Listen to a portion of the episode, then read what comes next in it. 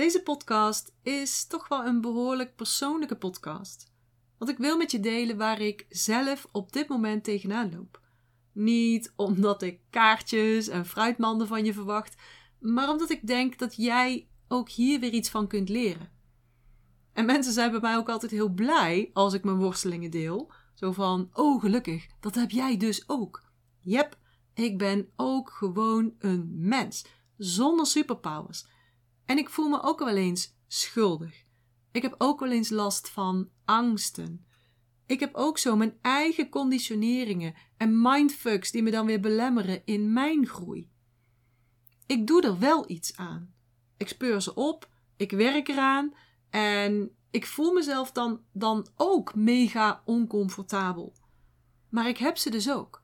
En vandaag wil ik één van die thema's met je delen. En dat thema draait om schuldgevoel. Om niet willen outshinen. Jezelf eigenlijk klein houden. Jezelf bepaalde dingen niet gunnen. Om zo iemand anders niet teleur te stellen. Om te voorkomen dat iemand zijn pijnen nog meer gaat voelen. Herken je dat? Doe jij dat ook wel eens? Heb jij er ook wel eens last van? Mag jij blij zijn dat je vol energie zit en geniet van het leven als je allerbeste vriendin een burn-out heeft? Mag je blij zijn en mag je dat ook volop laten merken met je geld als je vader bijvoorbeeld geldproblemen heeft?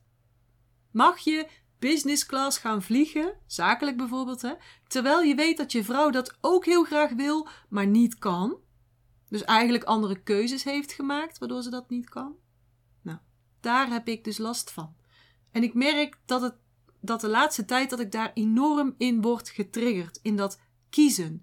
Of ik kies voor mezelf, of ik kies voor een ander.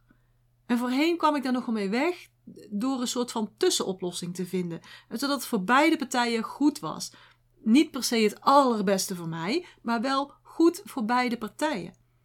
Maar sinds ik vorig jaar december een keuze heb gemaakt, de keuze om te focussen op mezelf, om mezelf te laten groeien en daar ook 100% voor te gaan, word ik echt constant getest. En dat vind ik naar, dat vind ik oncomfortabel, op zijn zachtst gezegd.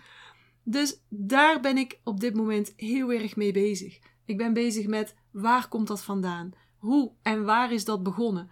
Uh, welke bewegingen hangen daar nog meer aan vast? En, en vooral ook hoe doe ik mezelf daarmee tekort? En dan moet ik denken aan wat een nichtje laatst tegen me zei. En die zei: Jeez, iedere keer wanneer ik iets doe, dan zegt een van jullie. Ik was samen met, uh, met, met mijn zus, met Miranda. Dan zegt een van jullie: Oh, dat heb ik vroeger ook gedaan. En ze was daar best wel geïrriteerd over. En mijn reactie is dan: Oeh, volgende keer uh, ga ik toch een beetje dimmen dan. Hè? Dan laat ik haar in ieder geval dat blije gevoel houden.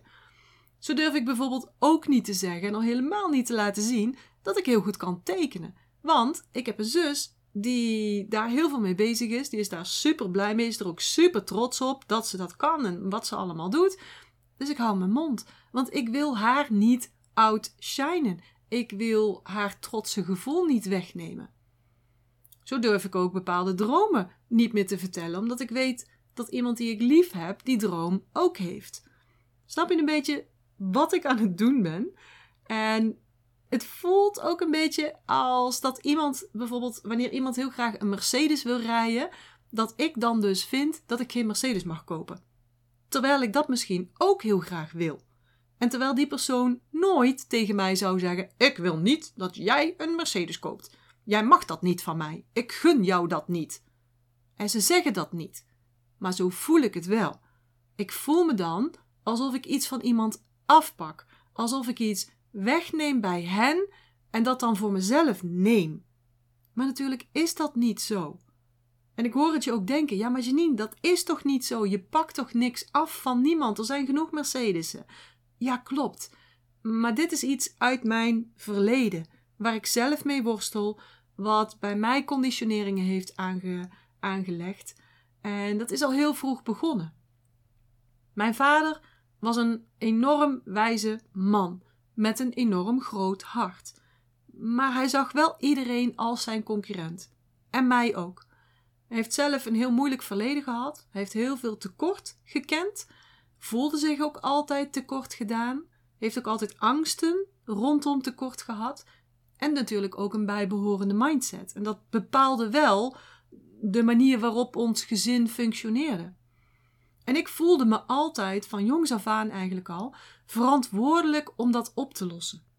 Als ik hem geen overvloed kon geven of daarvoor kon zorgen, dan zorgde ik er ook voor dat ik het niet had. Dan ging ik mezelf verlagen, zodat ik niet ging outshinen. Ken je toevallig het boek van Gay Hendricks, The Big Leap? Daarin geeft hij een aantal hele mooie voorbeelden hiervan. Het is echt een fantastisch boek, absolute aanrader. En het gaat erover dat we allemaal één probleem hebben, of in ieder geval één, wat ons tegenhoudt om succes en happiness te bereiken. En hij noemt dat het upper limit problem. Als je wilt groeien of als je groeiambitie hebt, hè, als je een missie hebt om te bereiken, dan moet je dus dat upper limit problem gaan vinden en gaan oplossen. Iedere keer weer opnieuw, iedere keer weer opnieuw. En volgens Hendricks hebben we allemaal één of meerdere upper limit problems. En dat maakt dat we onszelf gaan saboteren in het bereiken van ons volle potentieel, ons hoogste geluk, eh, maximale succes, maximale overvloed. En het is eigenlijk een beetje als een soort van verborgen plafond, een glazen plafond, een onzichtbaar plafond. En we zijn ons niet altijd bewust daarvan. En toch lopen we er steeds tegenaan. Er kunnen verschillende triggers zijn voor dat upper limit problem. En Hendrik zegt dat er vier verborgen barrières zijn, gebaseerd op angst en op onjuiste overtuigingen, op conditioneringen. En eentje daarvan is dus de zonde van het overtreffen, van outshinen. Nou, daar heb ik dus last van. En terwijl ik dit nu vertel, denk ik ook, misschien is het wel leuk om een keer een podcast te houden over de inhoud van dat boek. Dat ik je dus meer leer over die andere upper limit problems, zodat je daar voor jezelf misschien naar kan kijken. Dus als je dat interessant vindt, stuur me maar eens een berichtje, dan ga ik daar een podcast over opnemen. Maar goed, dat is dus eentje die ik zelf heel erg voel. Het upper limit problem van overtreffen, van outshinen. En jij hebt dat misschien ook wel. En het grappige is dat ik niet wil overshinen, outshinen eigenlijk, maar dat ik het andersom totaal geen probleem vind. Want dat voorbeeld met die business class, dat is een voorbeeld van mij. Ik wil heel graag business class kunnen vliegen, zeker op zo'n lange afstand. Oh, lijkt me echt heerlijk dat je dan languit, bijna languit kunt liggen, dat je fatsoenlijk kunt slapen zonder dat je nek helemaal in de kreukels zit. Ach, het lijkt me fantastisch. En ik heb met mijn lief afgesproken dat de een niet zonder de ander business class gaat vliegen voor de eerste keer. Dus dat we dat altijd met z'n tweeën gaan doen. Dat we die ervaring alleen samen voor de eerste keer gaan doen. Maar ja, Babak vliegt heel veel. Is constant heen en weer naar Amerika. Krijgt ook uh, constant updates, upgrades eigenlijk. Vanuit zijn, zijn vliegpunten die hij verzamelt. En bovendien is het veel beter voor hem. Dus ik heb hem aangemoedigd om business class te gaan vliegen zodra hij dat kan. Want het is zoveel comfortabeler. Hij is dan ook zoveel meer uitgerust. Het is ook beter voor het bedrijf en voor de gezondheid van een CEO en van founder. Dus hij heeft twee weken geleden, misschien drie weken geleden, business class geboekt. En hij gaat heerlijk business class naar Amerika heen en weer vliegen. Hoe voel ik me nu? Want ik wil dit ook. Dit is een van de dingen die ik altijd op mijn dromenlijstje heb staan. Ik wil first of business in ieder geval vliegen. Hoe voel ik me nu dat hij dat wel kan doen en ik niet? Hoe voel ik me? Ik ben vet blij voor hem. En ik neem wel mijn verantwoordelijkheid. Het is niet mijn schuld dat ik niet business kan vliegen en hij wel, maar ik heb wel mijn eigen verantwoordelijkheid daarin. Ik heb keuzes gemaakt en die hebben me gebracht tot waar ik nu sta. Hij heeft keuzes gemaakt, andere keuzes gemaakt en die hebben hem gebracht tot waar hij nu staat. Dus ja, ik heb daar op deze manier totaal geen last van. Maar nu dus nog andersom. Ik heb er echt last van. Het is echt mijn upper limit problem. Dat ik er dus last van heb dat ik anderen outshine. En ik word hier ook echt op dit moment mega, naar mijn gevoel, hè, mega in getest. Ik krijg echt dingen voor me kiezen. keuzes te maken die ik echt akelig vind. En deze keer kom ik er niet meer mee weg met die gulden middenweg. Deze keer zijn die keuzes voor mij ook, voor mij ook echt voelbaar. En ook echt voor mij, nou, ik kan wel zeggen, pijnlijk. Kiezen voor mezelf en de ander in de steek laten. Ehm, de ander verdriet bezorgen of angst bezorgen. En dan toch voor jezelf kiezen. Vind ik echt heel pijnlijk. Eind vorig jaar heb ik dus twee dingen besloten. Eén, ik leg de focus op mezelf. Ik wil zelf groeien. En twee, ik ga ja zeggen tegen alles wat ik kan en mag ontvangen. En dat heeft ook weer hele mooie dingen gebracht. Babak, mijn lief, die zegt heel vaak: Oh, zal ik dit voor je betalen? En dan zeg ik eigenlijk altijd: Nee, nee, nee, nee, nee, nee. Ik ben een financieel zelfstandige vrouw. Hè? Ik kan mijn eigen boontjes doppen. Dus dat wil ik niet. Ik wil ook zeker niet afhankelijk zijn. Maar goed, dat strookt natuurlijk niet met mijn wens. Ik ga alles wat ik kan en mag, ga ik ontvangen. Ik sta in de ontvangstand. Dus tegenwoordig zeg ik ja, graag. En dan zegt hij tegen mij: Zal ik je sponsoren? En het woord alleen al, hè, sponsoren. Dus dat triggert bij mij van alles. Maar toch zeg ik dan: Ja, graag. En ik hou mijn handen op. En inmiddels is hij al een stuk voorzichtiger, moet ik zeggen. Want hij weet ook dat ik in die ontvangststand sta. En ik zeg echt overal ja op. En dan vraagt hij bijvoorbeeld: Zal ik het hotel voor je betalen? En dan zeg ik: Ja, graag. En ik heb er de laatste tijd zelfs aan toegevoegd dat ik dan nog zakgeld vraag. Ja, het is echt, jongens, het is echt te gek voor woorden. Maar ik doe het gewoon. Ik wil mezelf trainen om te ontvangen. Dus ik vraag en ik krijg ook tegenwoordig zakgeld. En ja, dit maakt dat alles gaat stromen. Het universum begint hier ook echt op te reageren. Ik krijg echt hele mooie dingen aangeboden. Ik krijg hele mooie kansen aangeboden. Maar hier komen ook wel weer uitdagingen mee mee. Zeg ik daar wel echt ja tegen? Ook als iemand anders daar last van gaat krijgen. En ik heb de afgelopen maanden al echt heel vaak voor die beslissing gestaan. Niet zozeer kies ik voor mezelf of kies ik voor een ander, maar zelfs als ik kies voor wat beter is, makkelijker is of minder pijnlijk is voor die ander, dan kies ik ook iets wat pijnlijk is voor mezelf. Een voorbeeld was, ehm, we zouden een paar dagen weggaan, Babak en ik. Nou, Babak is dus heel vaak weg. Ik ben heel vaak ook alleen. Dus ik vond het heel fijn om een paar dagen samen weg te gaan. En we hadden gepland we gaan, het was feestdagen toen, maandag, dinsdag, woensdag weg. Dan zijn we donderdag weer thuis. Nou, helemaal goed. Maar hij was heel even vergeten dat hij ook nog zijn aanhangerrijbewijs wilde gaan halen. Want motor erop, nou, heel verhaal. En hij moest een zwaarder aanhangerrijbewijs gaan halen. Toen zei hij, nou, dat is geen probleem, hè, want we zitten dan maandag daar in het hotel. Dinsdag ga ik dan gewoon op de ochtend weg. Ik doe mijn ding, mijn training. Ik heb meteen examen. En dan blijf jij ondertussen lekker in het hotel, ga je lekker in bad of zo, en ben ik s'avonds weer gewoon weer terug. Dus ja, hè? ga ik gewoon lekker in bad, heel de dag, alsof ik nu niet genoeg rimpels heb. Maar in ieder geval, dat was dus de enige optie. De andere, de eerste optie, een andere optie was dat we woensdag zouden gaan, na dat examen, woensdag, donderdag, en dan zouden we op vrijdag terugkomen. Maar dan moest ik op donderdag mijn moeder alleen laten, op de sterfdag van mijn vader. En mijn moeder zat tegenover hem toen mijn vader overleed. Dus dat staat zo op haar netvlies. Het heeft zoveel indruk gemaakt. En, en ik weet gewoon dat ze daar last van heeft. Dus ik wil haar die pijn besparen. Die pijn van het alleen zijn, vooral rondom dat uur dat hij overleed. En dat had ik ook de afgelopen jaren steeds zo geregeld. Dus nu stond ik voor die keus. Niet alleen kies ik voor mezelf of kies ik voor een ander. Maar als ik voor die ander kies, dan heb ik er zelf ook echt heel erg last van. En dus Ga ik zelf een hele dag alleen zitten, ook al is het dan in bad, of ga ik mijn moeder alleen laten? Er was dus geen middenweg hier. Het was gewoon een, een harde keuze. En uiteindelijk ben ik toch voor mezelf gegaan. heb ik met mijn moeder gesproken en hebben we samen gekeken dat er iemand anders bij haar kon zijn die haar gezelschap kon houden. En dat mijn moeder dus ook niet alleen was. Maar heb ik dus wel voor mezelf gekozen. Maar oh boy, dat vond ik echt, echt super lastig hoor. En wat gebeurde er nou de afgelopen week. Nou, zoals je weet heb ik een boek geschreven. En er komen er vijf, want dat staat op mijn dromenlijstje, vijf bestsellers. En de uitgever had al een keer gevraagd: Janine, wordt het niet tijd voor het volgende boek? Wanneer ga je daaraan beginnen? Mensen vragen me constant: wanneer komt nou het volgende boek van je uit? Dus goed, ik wil een tweede boek. Daar wil ik aan beginnen. Maar wanneer is nu het juiste moment?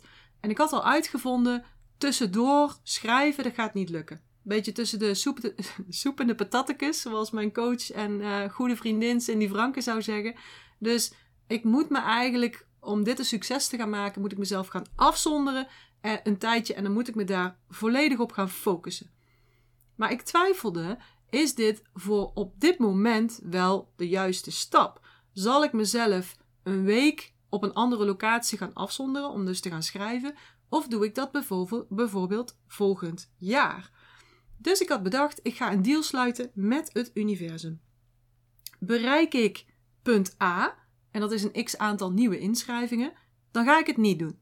Bereik ik punt B, dat zijn meer nieuwe inschrijvingen, dan ga ik het wel doen. Maar bereik ik punt C, een nog hoger aantal nieuwe inschrijvingen, dan ga ik het niet doen. Dus het kon nog alle kanten op gaan, omdat ik natuurlijk een maximaal aantal nieuwe inschrijvingen wilde hebben. En ik had ook een tijdsframe eraan gezet, een tijdsframe van vier weken. En wat gebeurt er nu? Twee, drie dagen voordat ik die datum bereik, bereik ik dus dat aantal nieuwe inschrijvingen. Punt B. En ik was daar natuurlijk blij mee, maar ik besefte even later dus ook, ik was het eigenlijk al een beetje vergeten, dat ik dus met mezelf en met het universum afgesproken had dat ik dat dus een boek ging schrijven. Op een andere locatie dan de zolder of de tuin hier in Eindhoven. Dus voor mij was dat echt een heel duidelijk signaal. Bam, ik ga dat boek schrijven. Ik ga ook een week mezelf afzonderen en ik ga echt schrijven die hele week. Dus ik heb ook die beslissing gemaakt. Heel belangrijk, de beslissing. Ik had er ook zin in, want ik voelde dat dat dus een goede beslissing was. En ik wist ook dat het universum gaat me dus helpen.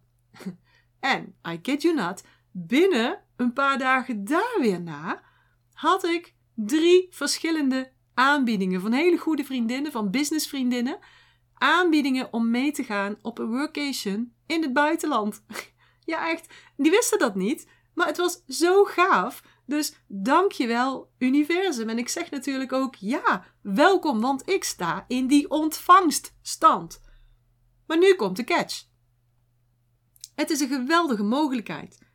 En die kans en die kansen ga ik waarschijnlijk nooit meer krijgen. Niet precies zo.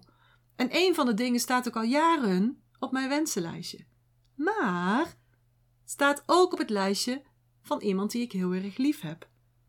En nu zou ik, eigenlijk van twee mensen die ik heel erg lief heb, en nu zou ik dat zomaar even gaan doen. Komt het mij zomaar in mijn schoot vallen?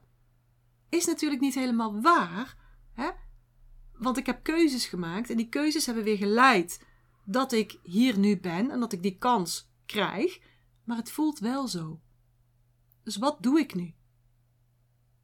En terwijl ik dat bedenk en terwijl ik daarmee bezig ben, komt er ook, kwam er ook een andere herinnering naar boven aan iets waar ik echt spijt van heb. En ik heb maar van heel erg weinig dingen spijt. Maar hier heb ik wel spijt van. Dat ik niet tijdens mijn studie acupunctuur meegegaan ben op stage naar China. Ik was al eens in China geweest maar voor die studie zou het toch helemaal anders zijn. En ik ben toen niet gegaan omdat ik toen net in mijn relatie met Babak was. En omdat hij niet het land uit mocht reizen. Babak is namelijk ooit in Nederland gekomen als vluchteling. Heel verhaal, zal ik ook nog wel eens een keer iets over delen. Maar ik vond dus dat ik dat niet kon maken. Dat ik iets ging doen dat hij ook heel graag wilde, maar niet kon. Dus ik kon het gewoon niet maken om dat wel te doen. En dat lag helemaal niet aan hem hoor. Ik besloot dat ook helemaal zelf. Ik heb het volgens mij niet eens besproken met hem. En er is ook geen sprake van schuld. Maar ik neem wel mijn verantwoordelijkheid. Maar daar heb ik dus spijt van. Want ik had voor de rest gewoon de mogelijkheden. Ik had ook de middelen. En het is natuurlijk super gaaf om in zo'n ziekenhuis in China stage te mogen lopen. Om karaoke te zingen met mijn docent. En ik heb later de foto's gezien en de verhalen gehoord. En ja, dat zou toch onvergetelijk zijn geweest. Dus dat schiet me, dat schoot me ook te binnen toen ik, toen ik voor deze beslissing kwam te staan. En dat is ook niet voor niets, want dit voelt weer als hetzelfde, als hetzelfde als toen. Dus ik ga het wel doen. Ook al doet het me pijn, ook al vind ik het moeilijk, daar moet ik dan maar aan gaan werken. Want het ligt namelijk bij mij. En ik help ook helemaal niemand met dit geneuzel in mijn hoofd. En het is wel een thema voor mij hoor. Eh, in het verleden heb ik hier ook regelmatig mee te maken gehad. En ik heb ook al keuzes gemaakt die goed voor mij waren, maar niet zo goed voor anderen. Pijnlijk voor anderen zelfs. Ja, je weet het hè. Every level has its devil. Dus nieuwe levels voor mij, nieuwe devils voor mij. En dit speelt er dus nu bij mij. En ik heb ook al geleerd, als ik dit nu niet doe, dan komt die uitdaging toch wel naar mij toe. Op een andere manier. Want mijn ziel heeft doelen. En daardoor duiken er ook verlangens op. Die verlangens die dienen om die doelen te gaan bereiken. Luister ik daar niet naar, dan raak ik onvervuld. En dat is niemands schuld. Het is wel mijn eigen verantwoordelijkheid. Dus wat doe ik hieraan? Als Energy Master, als Queen of Energy. Ik voel, en ja, daar is het woord weer, ik voel dat ik het gewoon even moet laten. Ik moet het er even laten zijn. Ik praat er ook over met allerlei mensen. Met, nou ja, niet met iedereen, maar met wel een aantal mensen die ik daarop vertrouw, die ik lief heb. Ik keer naar binnen en ik luister. En vooral wat heel belangrijk is, ik ga die verbinding aan met mezelf. Nog meer, nog vaker, nog langer. Die verbinding met mezelf, de verbinding met mijn lijf, met mijn frequentie, die energiefrequentie, met mijn innerlijke leider. Dus ik ben heel veel aan het gronden. want zeker als dat brein zo aan de gang is, als dat snappertje, die analyzer, zo druk bezig is, heb je het nodig, heb ik het nodig om te gronden. Ja, ik, is voor iedereen is dat zo, hè? Heb ik ook al eens in een andere podcast uitgelegd.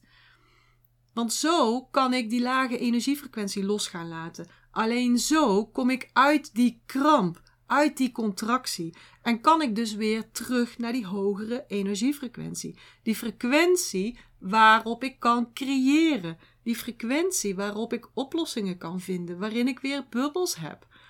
En zodat ik die situatie ook weer vanuit liefde kan bekijken, met dankbaarheid. En dat ik ook plezier ga voelen in die beslissing. Dat ik die bubbels weer toelaat, want ik weet zeker dat het me weer veel meer gaat brengen. Weer veel verder op mijn pad. Wat? Dat weet ik nog niet. Ik weet in ieder geval dat er, nou ja, dat tweede boek gaat komen. Een fantastisch tweede boek. Maar er gaat vast nog veel meer aan vastzitten. Wat hoef ik ook nog niet te weten. Ik weet in ieder geval dat de bubbels mij altijd de weg wijzen. Als ik ergens bubbels voel, dan wijst dat mij de weg. En jij? Want ik heb nu zoveel over mezelf gepraat. Heb jij hier ook last van? Druk jij jouw verlangens ook de kop in om zo te voorkomen dat je anderen gaat outshinen? Is dat outshinen ook een upper limit problem voor jou? waardoor je jezelf dus gaat saboteren. En helpt dit nou ook echt? Hoe vaak heb je dit nou al gedaan en welk effect heeft dit op die anderen gehad? Heb je daar die anderen nou ook echt daadwerkelijk mee geholpen? En je weet het antwoord eigenlijk al wel, hè? Dus waar sta je nu? Welke verlangens heb jij nu? Waar roept jouw ziel om? En waar ben jij jezelf tegen aan het houden? Hoe voelt dat? Die verkramping, die stagnatie. Hoe voelt dat? Met deze vragen wil ik je aan het denken zetten en aan het voelen. Dus daarmee sluit ik ook de podcast van vandaag af. En ik hoop dat ik je door mijn verhaal te vertellen, door um, mijn ervaringen te delen, dat ik jou daar ook weer mee inspireer. En ook in motiveer om ook voor jezelf te kiezen. Ook al is het pijnlijk, ook al kom je voor een keuze te staan. Ga voelen, wat heb ik nodig? Welke verlangens heb ik? Waar roept mijn ziel om? Wat is mijn missie? En hoe ben ik mezelf aan het tegenhouden en hoe voelt dat dan? En wil jij leren hoe je die verbinding met jezelf kunt verbeteren, kunt versterken en ook sterk kunt houden? Die verbinding met je lichaam, met je hoogste frequentie, met je innerlijke leider, zodat je jouw missie moeiteloos gaat bereiken, zonder overwelm en zonder schuldgevoel? Stuur me dan een berichtje. Via DM of via mail, check maar even de show notes. Want dan kunnen we in gesprek gaan over hoe ik jou daarbij kan helpen. Goed, voor nu wens ik je een hele fijne dag. En als je al in bed ligt, dan wens ik je een hele fijne nacht. Vanuit Eindhoven zeg ik houdoe, oftewel zorg heel goed voor jezelf. En tot de volgende keer. Ik hoop dat ik je weer heb kunnen inspireren en motiveren. En als dat zo is, zou ik het heel tof vinden als je deze Master Your Energy podcast zou willen delen. Bijvoorbeeld door een screenshot te maken en die te delen op social media. Waar je me ook heel erg blij mee maakt, is een waardering en een review. Bijvoorbeeld in iTunes, Apple Podcasts of in Google. En uh, hoe meer sterren, hoe meer bubbels. Oh, en abonneer je dan ook meteen even op dit kanaal of ga me volgen op Spotify, dan mis je nooit meer een aflevering.